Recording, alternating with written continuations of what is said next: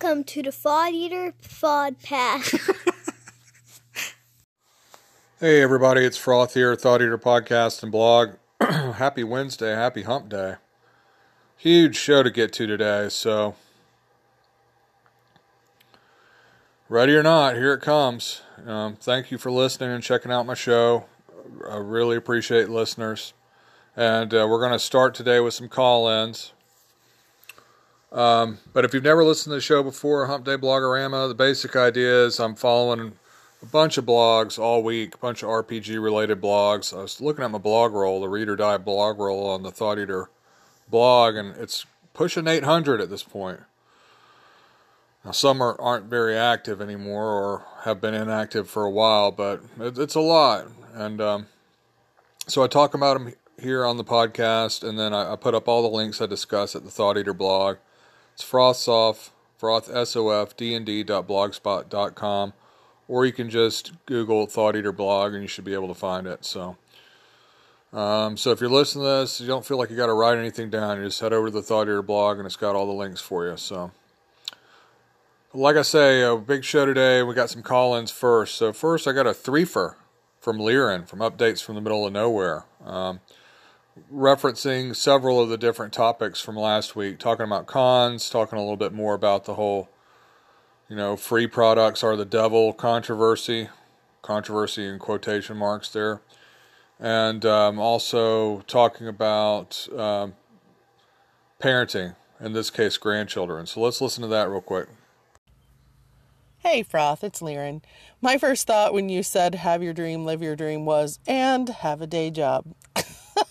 You know, if you want to survive comfortably, you can certainly try to swim upstream. You can go against the system. You can, you know, stick it to the man, however you want to put it. But in the big picture, if you have a day job and you have steady income, you can do things that you enjoy and not have to worry about if you could make your living doing them. I got so lucky and I had a job doing something I absolutely loved for 12 years and I appreciated it every day and knew that it probably wasn't going to last forever, and it didn't. And I try very hard to do the job I have now and be grateful for the income and not pine too hard for what I had in the past. Anyway, thanks for a great episode. I think this is only going to be a one off. I just wanted to tell you that it is absolutely worth it. And just wait if you ever get a grandbaby. Oh my gosh!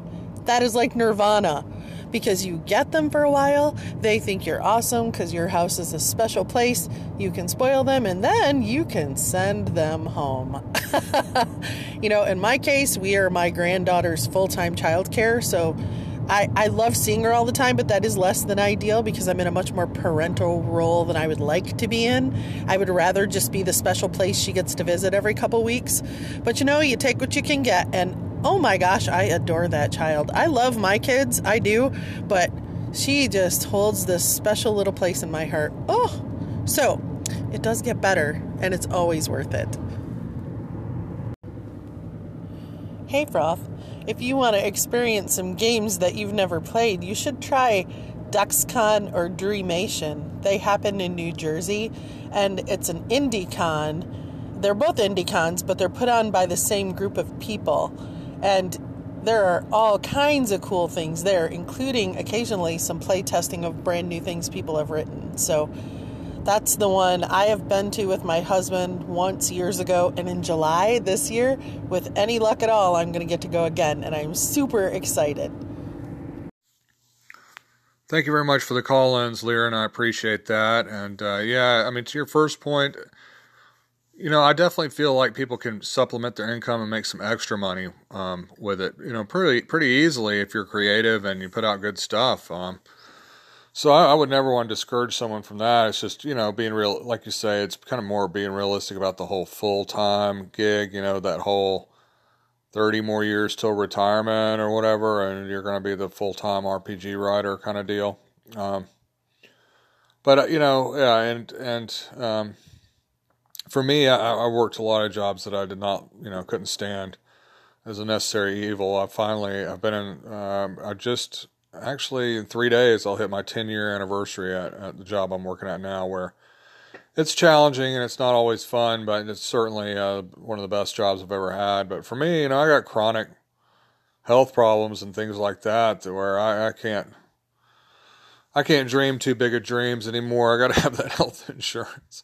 But um, and then as far as the grandkids go, oh, my mom, she uh, she thrives on being that fun grandma, you know.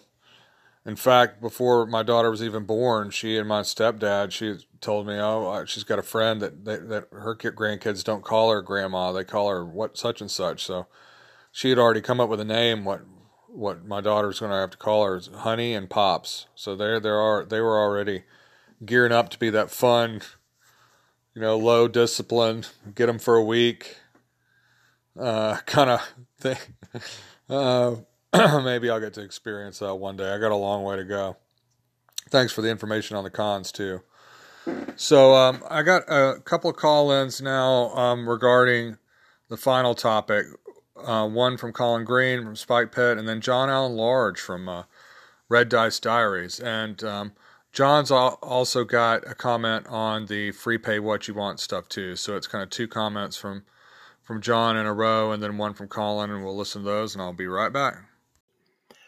Hi, Froth. It's John from Red Dice Diaries here. Just been catching up with your latest midweek blogorama. Entirely agree with what you're saying about the the free products. I mean, I, have been lucky enough to like make a little bit of money doing some freelance writing. Could I do it full time? Hell, no. Not for RPGs, like you say, unless you're working for one of the bigger companies. But just because I can't do it f- full time doesn't mean that I'm actually being harmed by the people who are putting out sort of free slash pay what you want PDFs. I mean, as you say, blogs are a big thing that are out there and they put out free products all day long. So I'm far more likely, as Colin said, spend money on something if I've had a bit of a taste of it first. So I think whatever creative outlet you use, absolutely great, but I'm not expecting it to become a full time job anytime soon. Love the podcast. Take care. Hey, Froth, it's John from Red Dice Diaries again. Just been listening to more of your midweek Frothcast, especially when you were talking about prep. Now, I used to prep an awful lot for games, but steadily I've sort of brought that down as I think the actual like efficiency of the the prep I've done as I've sort of read more and done more gaming has become greater. But I think it's it's not a case of either doing loads of prep or doing no prep. For me, it's a case of doing an appropriate amount of prep. So, for instance, if I'm going to run like a, a one shot game where there's going to be we're going to maybe be playing for four hours, I certainly do a lot less prep than if I'm going to be running like a big ass campaign. So, for me, I just tend to try and judge what's appropriate for the game in question. As always, loving the podcast, man. Keep it up. Catch you soon. Hey, Froth, like yourself, I um, I wonder about the prep thing quite a lot. I've spoken about it before and talked about uh, Sly Flourish and the lazy DM and various different people's thoughts on the subject. But I reckon maybe you do a little bit more prep than you think because I think it comes down to definition of prep. Where you're going through your blogs and doing your blogorama and stuff like that. I think you're filling your head up with material like you're filling up your gas tank to make the long journey of a game or a campaign. Other people, maybe they write this stuff down a little bit more, structure it a bit more, but I think you're drawing in inspiration that you then can call upon later. And I've taken an approach more and more like that as as I've changed and, and developed my style. So just my type. Well, gentlemen, thank you very much for the calls. Really appreciate y'all listening and calling in. And well, first of all, John, I appreciate your perspective on the free pay, pay what you want stuff. I, I totally agree. You know, I trying something and then buying it. I mean, that's almost you know my mo. You know what I mean? I, I a lot of the stuff that I've uh, purchased was based on being able to experience at least part of it for free to begin with. But and I appreciate what you had to say about prep. Um, I'm hearing a little bit of you know instead of you know working smarter instead of working harder, and um, and and definitely yeah, and it certainly varies for what you're trying to run. And uh, Colin, you know, you kind of really made a good point there, you know, because um, it reminds me when I was big into skateboarding, when I used to skateboard, you know, that was a huge part of my life for a long time. Like I did it all day long. I was in little contests and stuff and just was it you know my whole life was revolved around it for several years and um, I if I was in a car, you know, looking out the window, I wasn't seeing the you know the landscape or a parking lot or stores or whatever. I was seeing everything through the lens of a skateboarder. Like, is that skatable? How, what does that handrail look like? How many stairs is that? How big of a drop off is that? Oh, it looked like it looks like that. Um, you know, curb has been painted so you can grind on it longer. You know, everything I was looking at was in through the lens of a skateboarder. And it reminded me also of uh, one of uh, Ray Otus's Plundergrounds episodes. Ray was talking about a town he was in. I can't. I'm not gonna be able to remember the exact episode or the the city or whatever. But Ray was talking about the the streets and the way that the city was designed and how it was given Ray inspiration or thoughts about gaming. You know, based on the real life, you know, city layout and uh, whatever, building design and all this, you know. So that is a really good point, Colin, because I'm, in a way, I'm always prepping because I read, if I'm reading something, I'm almost never reading any novels or um, anything like that anymore. I'm almost always reading some sort of game book or adventure or something like that. So I'm constantly reading uh, that. I'm constantly looking at the blogs. I'm um, constantly talking about games and uh, or, or, running games. So uh, that's a good point. I'm when you look at it a different way. I I, I prep all day long, every day, pretty much. You know what I mean? I'm even prepping at work when I should be working.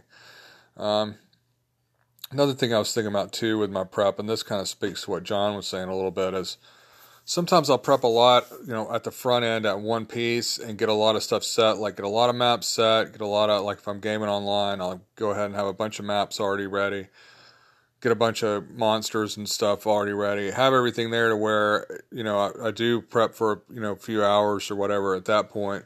But by doing it then and doing it the way I do it, I know it's going to last me for weeks and weeks and weeks without me having to do anything like that again. So just kind of doing it all in one blow, I guess anyway, um, appreciated both y'all's comments tremendously, and Colin, that was a really good way to think of it. Uh, so, yeah, I guess I am uh, prepping quite a bit when you look at it that way. So, all right, coming up next, maps.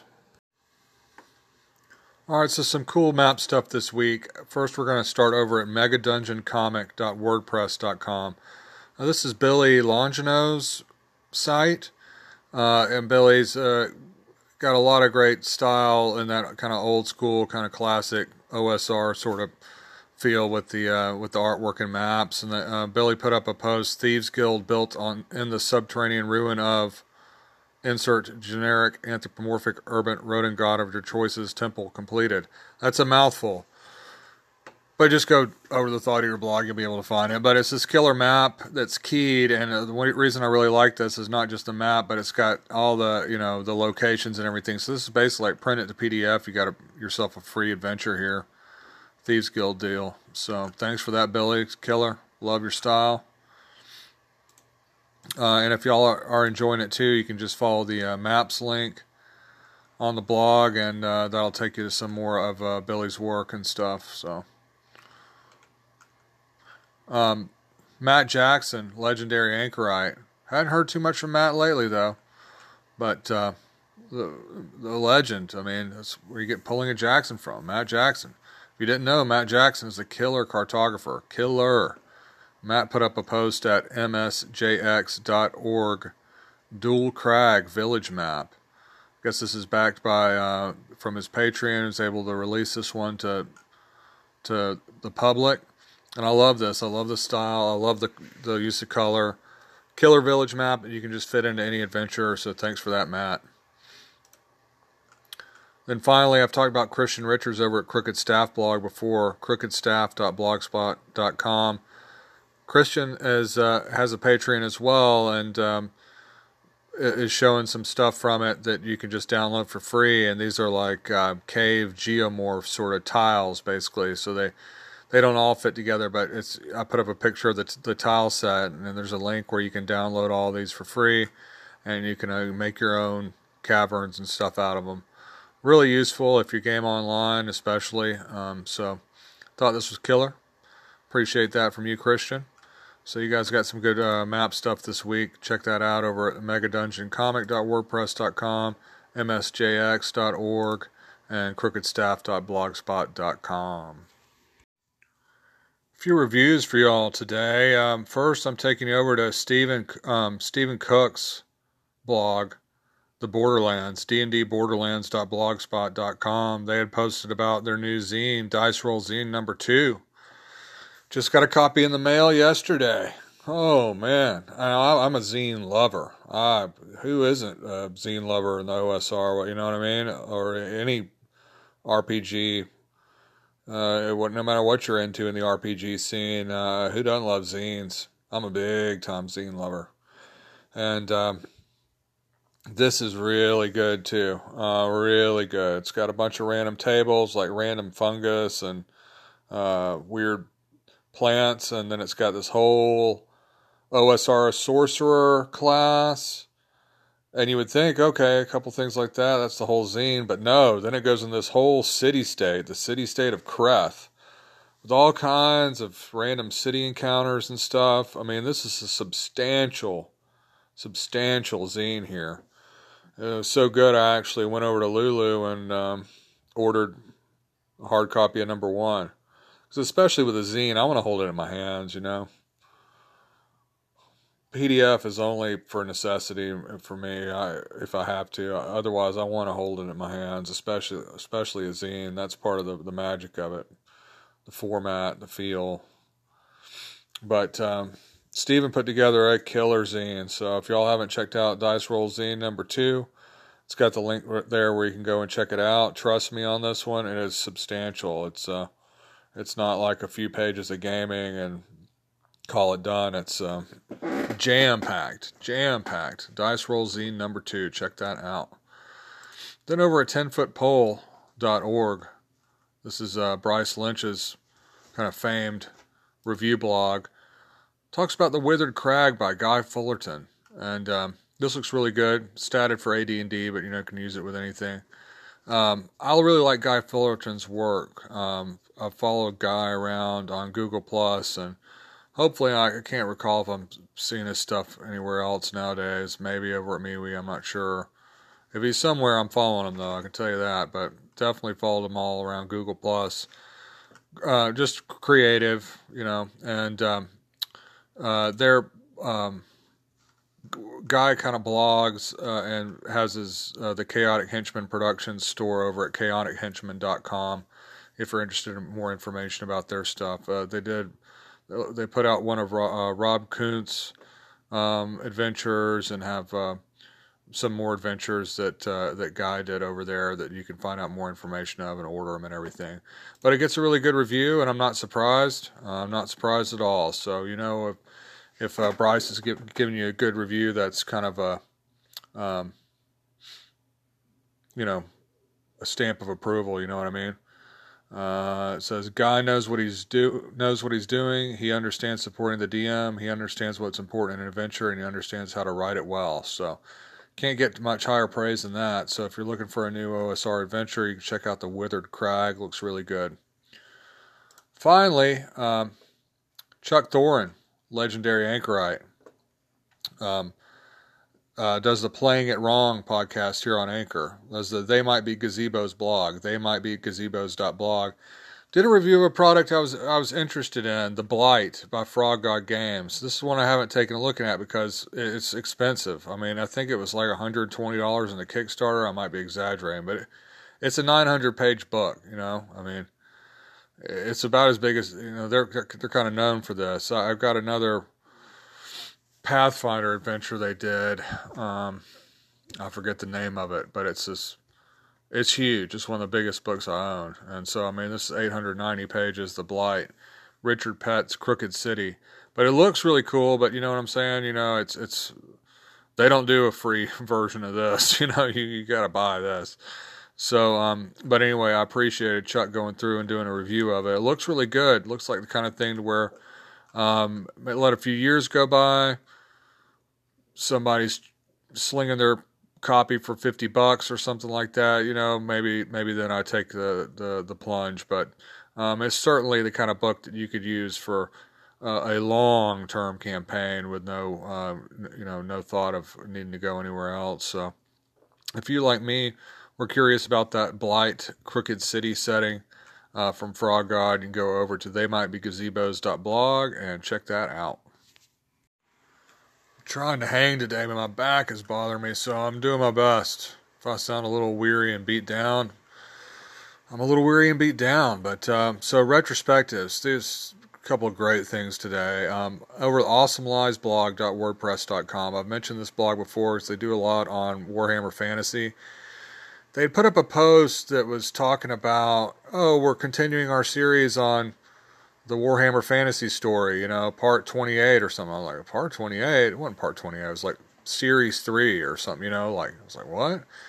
And it turns out that they had started this series way back in 2017. So I just put up the link to the first one, the introduction. But they do this awesome, awesome. I mean, this is required reading if you are into Warhammer or just into history of games and stuff like that, because they take you through the history of Warhammer, how it got influenced by what specific war games these folks played, how it led to uh, Laserburn, how it led to Reaper, how it led to this, that, and the other, and it's really well researched with all kinds of cool images. This is a really awesome history of Warhammer kind of uh, deal going on. So I think um, I think if you like Warhammer Fantasy First Edition or any of the iterations of it, and uh, are just into that, you know, that history of uh, Games Workshop and and um, and uh,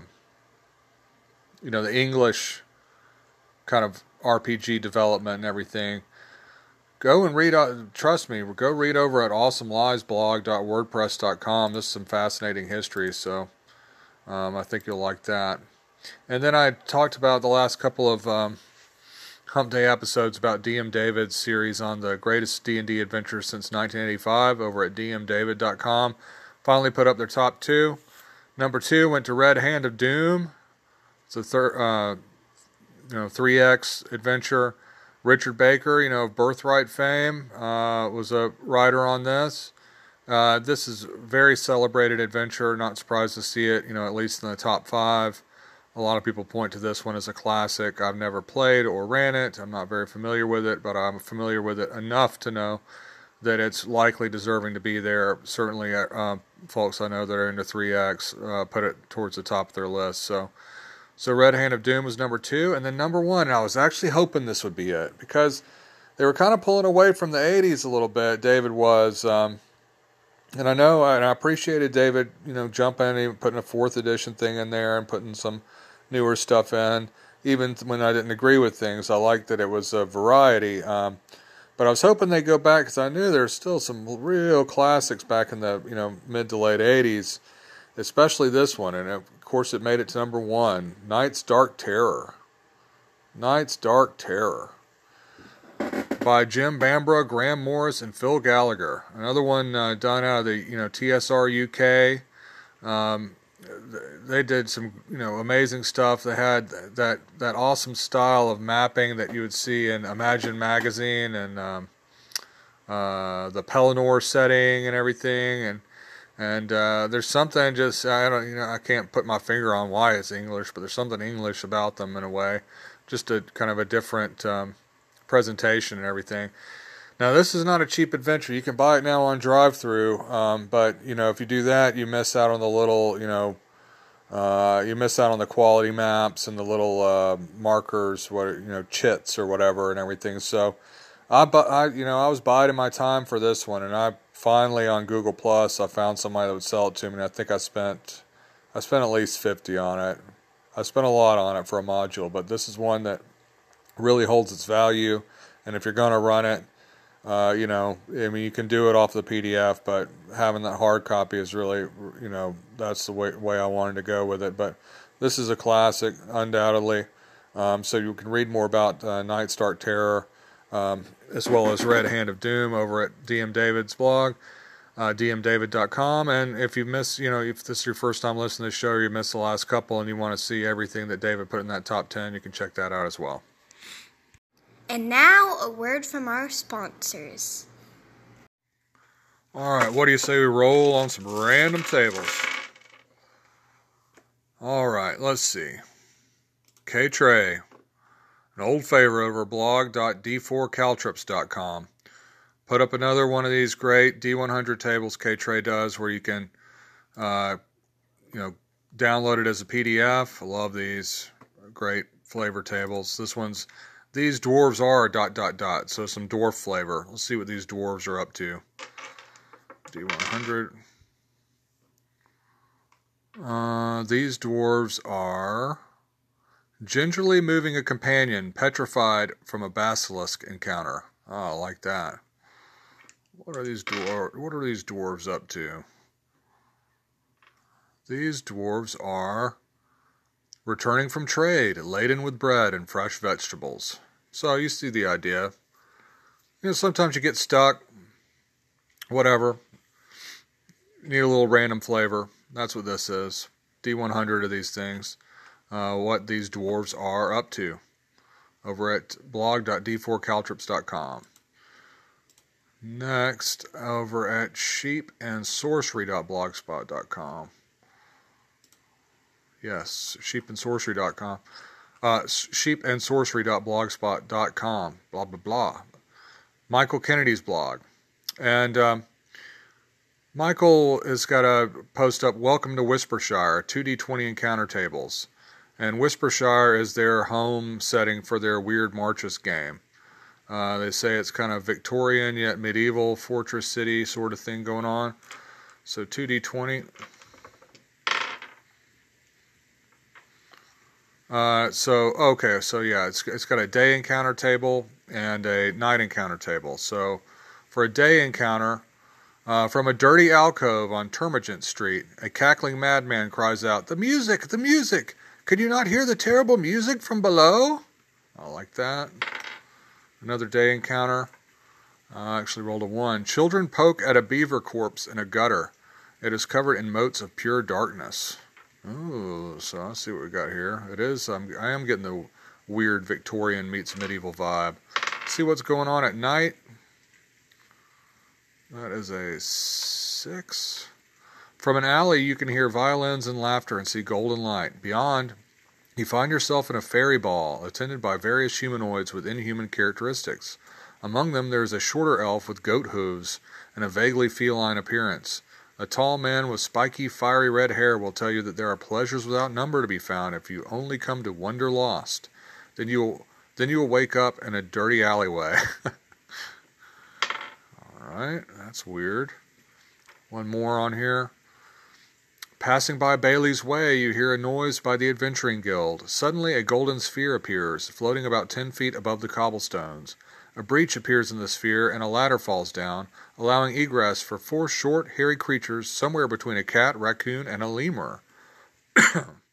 they are seemingly augmented by various mechanical parts, and the one that is apparently their leader says, Kowalski, identify the nearest source of alcoholic libations. Skipper, I hear there's a great place off Boothers Lane called Madame Val's. Oh, hee hee. I also found that, find that suggestion exciting, Rico. Private, stay with the ship. Ah, but Skipper, I want to go. No buts, you're too young anyway. The smallest creature sadly ascends back into the vessel as the others scamper away. Now that is a weird and creative encounter. I like that. So you get the idea. You want to see. Uh, this is something I've talked about before. How uh, Chris Tam, who comes up later from Elfmaids and Octopi, the master of this, where the random tables tell you the story. You know, describe the setting. You know, instead of these long paragraphs, oh, in this district there's this and this and this and this, the random tables can tell the story. So I really like that. Welcome to Whispershire over at sheepandsorcery.blogspot.com. what is next on the agenda? Over at Remixes and Revelations, OSR Lich Generator. So I really like this. Um, so this will t- walk you all the way through uh, designing your own lich. So let's see. This lich is a child. The lich appears to be a small child. Uh, has a chance of being able to act like a real child and a chance of not being able to quite pull it off, leaving its impression of a child lacking like a creepy child in a horror movie. So we've got a lich child. This lich's real body is. Oh, this is D12, sorry. A great corpulent mass of dead tissue. This lich was a ghoul before they became the lich. The lich's phylactery is.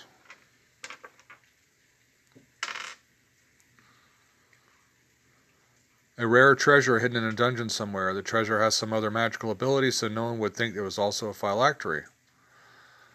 The lich's phylactery works by Regenerating its body after it is destroyed. This takes D4 hours. The Lich fights with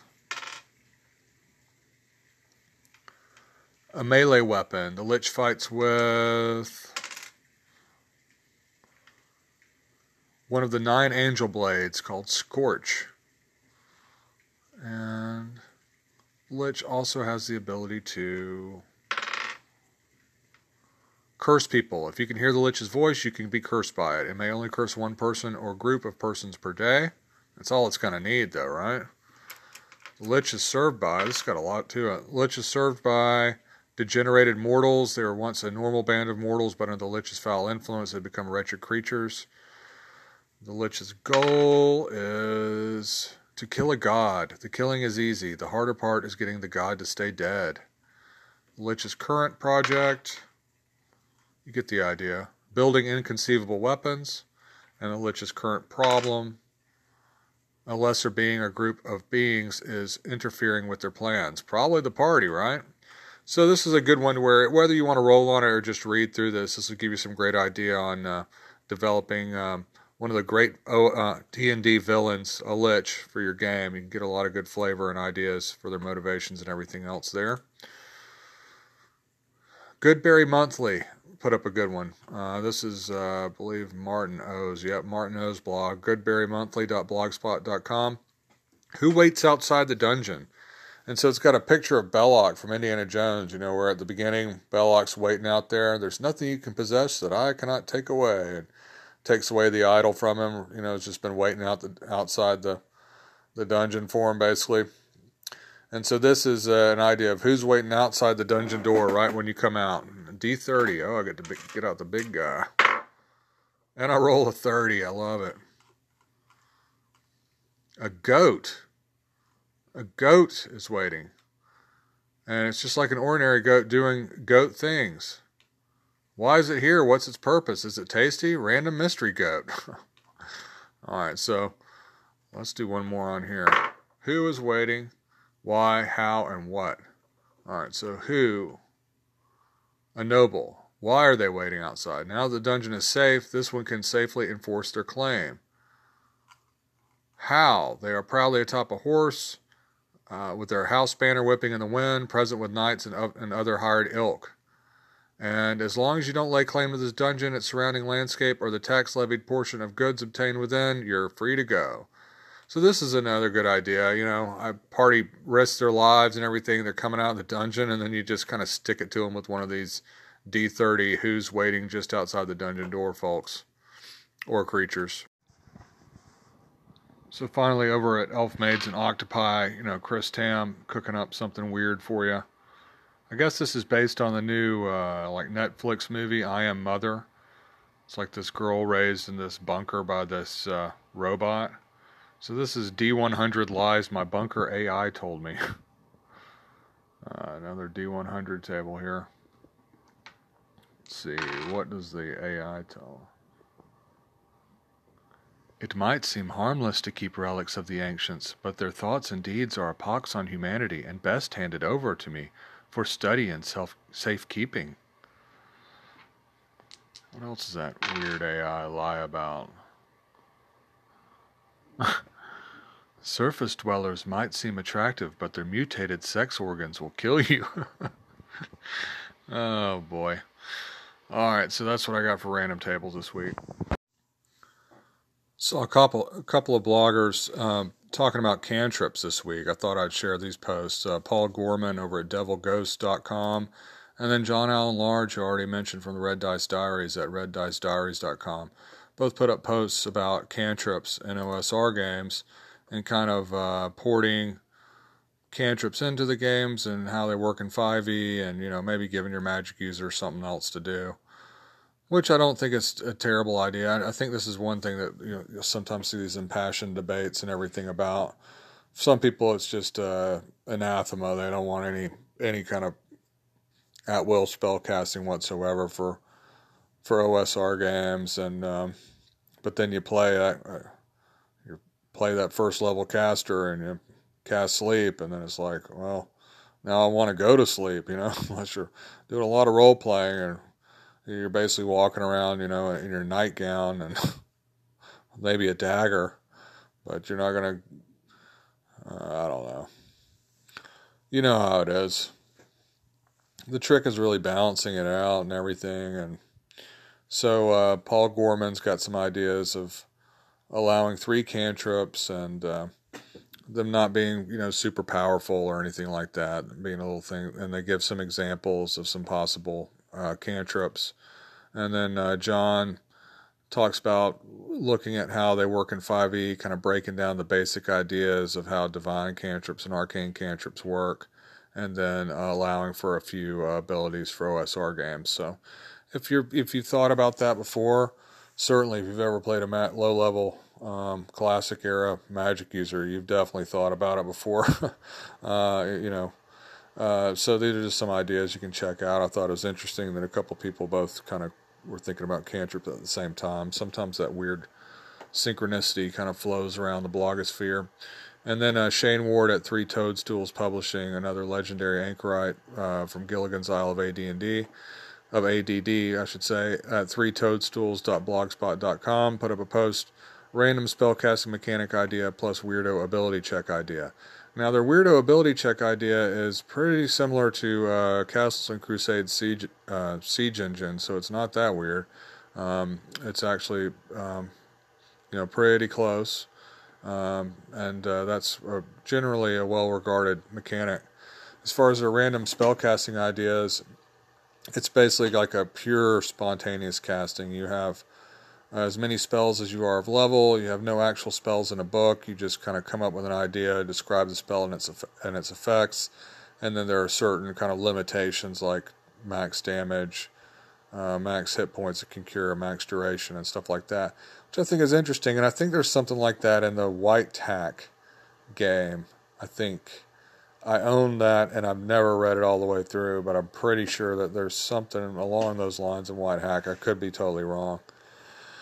For me, I've definitely messed with uh, spellcasters, OSR spellcasters in my game. Uh, first thing I do is allow read magic at will, so you can, you know, read. You don't have to prepare an extra spell just to read a scroll. I like to let them detect magic at least once a day for free, so it can be kind of like Spidey sense for the magic users. I've mentioned all this stuff on my game recaps before. But then I switch to spontaneous casting. You know, if you have a slot, you can cast any spell in your book rather than having to memorize a specific spell. I just like being able to see spells you don't normally see in the games rather than have everybody just be like, What'd you memorize this week? You know, today, Johnny? Ah, sleep. Oh, yeah. You know what I mean? I got cure light wounds. I got sleep. Oh, what do you got today? Cure light wounds. I got sleep. What do you got tomorrow? Cure light wounds. I got sleep.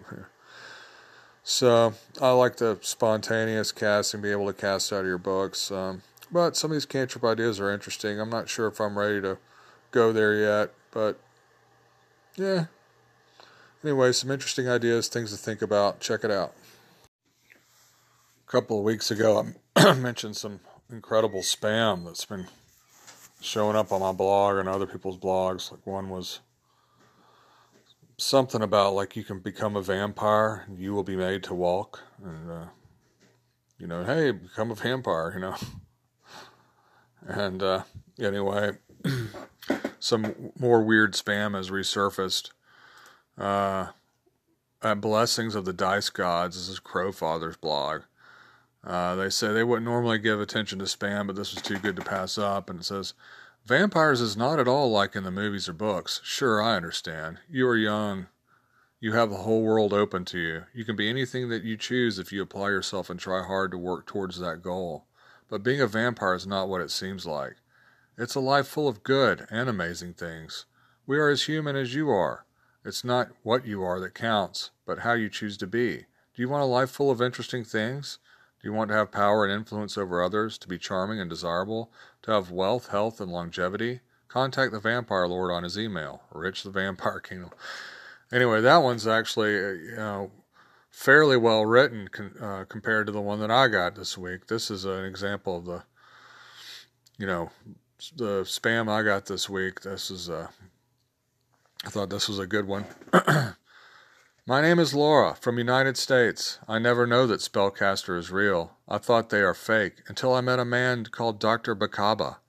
On this day I am very happy to tell the world that Johnson has backed me thanks to Dr. Bacaba, who uses great powers to cast a spell that brought Johnson back to me within three days. I really want to tell the world that Dr. Bacaba is genius and powerful. This means that is capable to restore any broken relationship or marriage just within the period of three days and due to the fact that Dr. Bacaba is very helpful and must people will need his help to restore their relationship or marriage, I will write out the contact via email. Or you call him. Dr. Bacaba can as well help the following problems 1. HIV AIDS cure. 2. Herpes cure. Oh, thank God for that. No, I'm kidding. 3. Cancer cure. 4. Pregnancy spell. Get all your problems solved. No problem is too big for him to solve. Contact him now for any kind of help. So I took down the email, but if any of you out there really want to get in touch with Dr. Bacaba, you know, send me a private message or email me, and I'll I'll I'll let you know. Uh, I'll give you Dr. Bacaba's contact info. So free RPG day was this last weekend, and um, man, I love free RPG day. It's a shame that it's you know ruining the the RPG industry. Nah, but seriously. the more you think about that, the more ridiculous it gets. You know what I mean? Free RPG Day is amazing. I feel bad for people that don't have, uh, you know, participating stores or live near a store that's doing it. Luckily, here in Athens, Tyche's Games, Sean Holland, they always do it. Um, great game shop, very blessed. And of course, uh, I definitely try to get over there and buy stuff throughout the year, but on Free RPG Day, I'm for sure going to buy something as a thank you just for them having it. So I bought uh, the original Space 1889 book, uh, which is really cool. I'm starting to get into that a little bit. My love for alt history and weird weird history and all that. Um, anyway, so several posts in celebration, kind of a free RPG day, and then also a couple that were putting up free things. So I thought I'd tie them into that.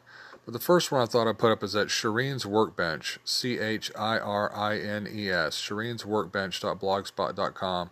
Shireen put up a post called "A Look Around the Table," and I just thought this was really good. All it's really just a moment in time during the free RPG game, as it says, and a few pictures from around the table. But you know, the the state of the hobby, uh, you know, is is good. Um, it's got you know some older people, you know, uh, getting on up there along with some young folks all sitting around, you know, playing. And I love this image because gaming's one of those things where it's young enough to where a lot of people that were, were there at the beginning are, are still alive, still playing. Um, and then, you know, have grown up, had kids, they've had kids, and, and so it's generations of the game, you know, playing the games together. And these pictures are great. It just made me think, oh, you know what? This is it's such a great hobby. It just really shows it in a few pictures. So I thought I'd share that. That is the first post about this, and then a couple of bloggers put up some free, you know, links to free blog um, adventures on blogs and stuff like that that you can check out. Textgolem.blogspot.com. Uh, this is Ian Robot's blog. They put up links to one-page dungeons uh, stuff at Dungeons of Signs, Graverobber's Guide, False Machine, Basic Red RP, a bunch of links to adventure PDFs and, and, and downloadable stuff that you can check out.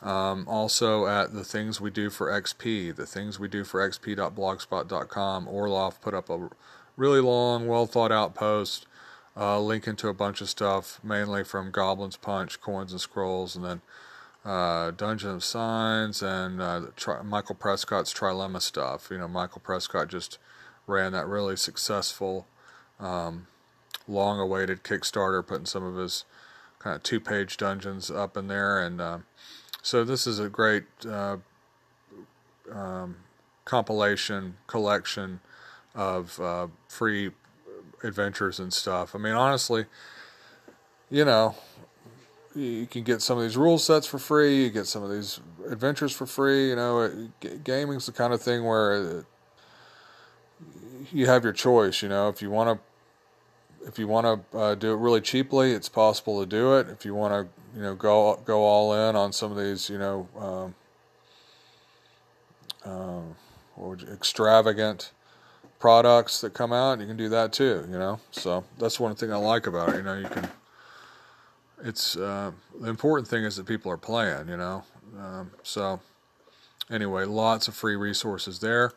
Then Evelyn M, love Evelyn M. Her art is some of my favorite in old school gaming at Le Chaudron Chromatique, the chaudronchromatique.blogspot.com. Put up Hammer Goat, an eight pages mini zine. This is one of these, you know, print and fold uh, um, pocket zines much like uh, um, Sonic Platypus. Hammer Goat, a Black Hack character class. Awesome. So go download that for free.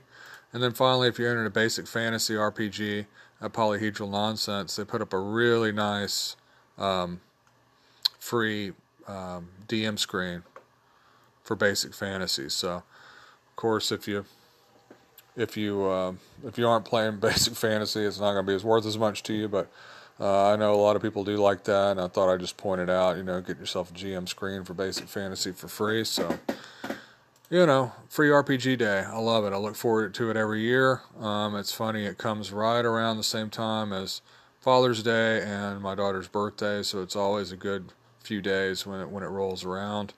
And uh, so you can go check out these pictures of other people enjoying it seriously look through these uh, posts uh, from Text Golem and things we do for XP. There is a ton of free material on there, tons of uh, free um, adventures and, and stuff. Then go download this cool print and fold zine from Evelyn M.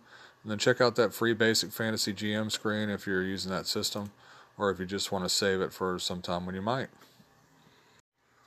Well, for the final topic today, I'm talking a little bit about alignment, and what how this came up was um, you know, they've got this D and Beyond, D&D Beyond tool set now that for 5e that I don't buy into. Way too expensive for my taste. It's like buying the books twice. But you know, I'm not going to criticize anybody for using it because if if you play a ton and uh, I don't know, and you like using tools like that a lot, you know, maybe it, it is valuable to to somebody. Uh, obviously, thousands of people use it and love it you know, I did use the 4E on, you know, tools, the character builder and everything. But with that, you got the magazines, you know, in PDF form, and you also, um, you know, had the the builder wasn't on, you know, wasn't an online resource. You know, you could download it and uh, you know save the program or whatever. So, um, but and and there was so much more material for fourth edition. It made more sense. Now, um, with D and D Beyond, you know, it is definitely you know plugged into the material and, and all that, very official or and all that. So, you know, it, it I got no bone to pick, obviously, with anybody that uses it. The good thing for Wizards is that they can see what people are using, you know, uh, because it's a you know kind of like a database almost. You know, they do their their polling and their um, surveys, but they can also really easily through D&D Beyond see what class people are buying. You know, it doesn't really matter what people are saying when you can actually look and see what people are actually doing. So it's a great marketing tool for them. It's a great way for them to look at it and say, huh, people hate the Ranger or whatever it is. And so occasionally on this sageadvice.eu site, there'll be links to when D&D Beyond will periodically release survey, um, you know, uh, charts and whatever showing statistics and everything based on what people are using in fifth edition. Okay, so you know I've seen them before talking about what the most popular spells are in classes and class race combinations and this that, and the other. So anyway, they put one up, the top character alignment on D&D Beyond. So this is, uh, as opposed to last week's survey of like 300 people, this will be thousands of people, right? And so you can probably guess, you know, what most people are going to pick, you know, because it's the same thing for most character types that I'm going to pick. I'll pick chaotic good or chaotic neutral. And guess what? 55% of all people, you know, of all characters use those two alignments. You're either chaotic good or chaotic neutral, which makes sense because I don't think most players uh, like to be restricted or feel restricted in any way by an alignment system. And by saying chaotic good, you feel like, oh, I'm kind of like a good person, but I still can do whatever the hell I want.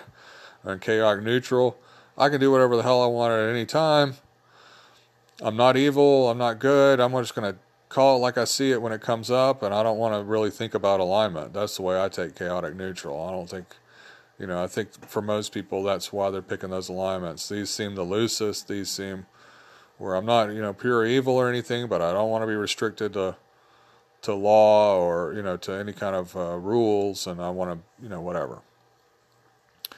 So then I was thinking about, you know, I really like OD&D, how it had law, um, you know, law, neutrality, and chaos. You know, I, and and Gygax, whatever, started pulling it further and further away from there. And you know, no matter how many long articles he wrote in Dragon or whatever, the alignment never quite made much sense to me. I saw later him do some interviews on, I believe it was Dragon's Foot, where I'd read it, where he even admitted it was kind of botched, but that the idea was that it was a way to um, be able to kind of quickly summarize or categorize monsters and everything, you could say that they tend, to, tend towards this alignment or whatever, but that it kind of got away from them with alignment languages and all this stuff. Um, and now, so for for me, uh, aside from some spells that have to do with alignment and everything, my tendency is almost just be like, yeah, no, I don't even like alignment at all. But then I think about it and I sometimes do like it. Like I like that paladins, uh, old school paladins, are lawful good. You know, like goody two shoes or whatever that are that are um, you know bound to these oaths to do certain things. I like th- the idea of monks being uh, lawful neutral. You know, they have rules that they have to obey, or druids being neutral, and uh, assassins having to be you know. You know be have a little evil to them or whatever it is you know? So i think about it on one hand and it's just kind of like why even bother having them when almost everybody's going to pick chaotic good or chaotic neutral so they don't really have to abide by any kind of alignment. Um, or but then on the other side i kind of like how alignment can reinforce certain um, archetypes or whatever in the game so I don't know. Uh, it also made me think about 4E. You know, 4E was one that kind of like OD&D was doing its own thing as far as alignment goes, and it had good, lawful good, evil, chaotic evil, and unaligned or like neutral. And I thought that worked actually pretty good. You know, you've got the lawful good for like the paladin types. You've got the good for just your general good. You've got evil which could be, you know, the guy at the store that, you know, steals from everybody, you know, sets his prices up deliberately or sells broken merchandise and is just a sociopath or whatever. And chaotic evil, like more like a demon or something. And then unaligned, people that don't take a stand on anything. So 4E tried to kind of do something different with it, but never caught on and went straight back to the, you know, the nine uh, the nine alignments with with 5e. So anyway, I don't know how interesting of a discussion this would be. I just thought, uh, you know, if you, if you have an idea as to how you use alignment in your game, how you use it, how you don't use it, if you love it or you hate it, uh, if you feel like other editions did it better, um, anything like that, or if there's a reason you really hate it or a reason you really love it, whatever. My main point in sh- sharing this, I thought it was just really interesting that um, basically, you know, half of all the characters uh, created are going chaotic good or chaotic neutral, which to me it just says that alignment doesn't really work, or that most people want to play a character that can kind of, I'm kind of, I'm kind of good, but I do things my own way. I don't want to be restricted, or I'm neither good nor bad, but I do things in my own way. I don't want to be restricted. You know, I think there's just a pushback where people don't want to be tied down to an alignment in the game. Um, so anyway that's what I had for you on the final topic there. You can check that out over at sageadvice.eu, the top character alignments on D&D Beyond. All right, well, that's what I've got for y'all today. I had a bunch of other stuff too, but I, I just kind of cut stuff out and everything. I, I don't want these to be an hour and 15 minutes, hour and 20 minutes. It just it's uncomfortable for me to spend that much time recording them for one thing and then just listening back to them. I mean, I'm sure some will get that long again, but if I can keep them a little bit shorter, I'm going to do it. The, the reality of the situation is there's so much good stuff coming on the blogs. I can't cover it all. There's just no way to do it. So I just have to pick and choose a few things to point y'all at. But, you know, one thing you can rest assured of is that next week there's going to be a whole nother bunch of awesome stuff. And the week after that, and the week after that. It's never ending. I mean, I've been doing this show. Um, I guess I started the podcast just before January, so I've been doing the podcast like six months, which is crazy to me. That's times of flying. And so it wasn't that long after that I started the Hump Day Blogorama. So, and it's just every week for months and months and months. It's just awesome stuff. So I can't get to it all. I try to get to some highlights, but even then, there's stuff I got to cut out. It's just the way it is. But I hope you enjoyed it. I hope you go and check out some of these links. You know, if you like their posts, please leave them a comment on their blogs and tell them, hey, great post, anything like that. Bloggers love to see that. Um, you know, keep it in mind, all these links are over at the Thought Eater blog, frothsoft, frothsof, dnd.blogspot.com. If you got any comments about anything I talked about today, I'd love to uh, check it out and put it on the show. You can use the Anchor app to message me, or you can email me, frothsoft, frothsof at gmail.com. Uh, let's see. Trying to think if there's anything else I want to tell you. Oh yeah, you know, and if you my my patron uh, patrons on Patreon appreciate y'all tremendously. Patreon.com forward slash thought eater. Only a dollar a month. If you don't want to back me on Patreon, hey, no problem. Just you know, slap my blog on your blog roll or something. Uh, give me a rating on uh, when you're listening to the podcast, or let a friend know about it. You know, there's all kinds of ways that if you really dig what you know, if you dig the Thought Eater podcast or Thought Eater blog, uh, you can support me. That would be awesome and help me get in front of more people, which is really what my goal is. I really want to just keep, try to keep it growing. Uh, my blog definitely has grown and grown since uh, Google Plus went away, and since I really started hardcore getting back at it, I just want to keep it growing. You know, keep supporting the hobby.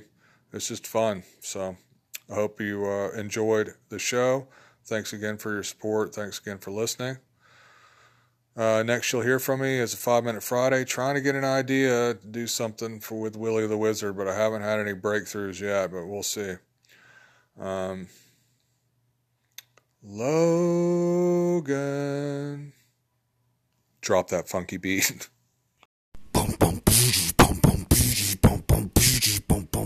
Sickly platypus, a psychic grenade, Zeroing in on your mental trade.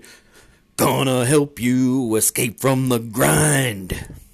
Thought eater gonna blow your mind.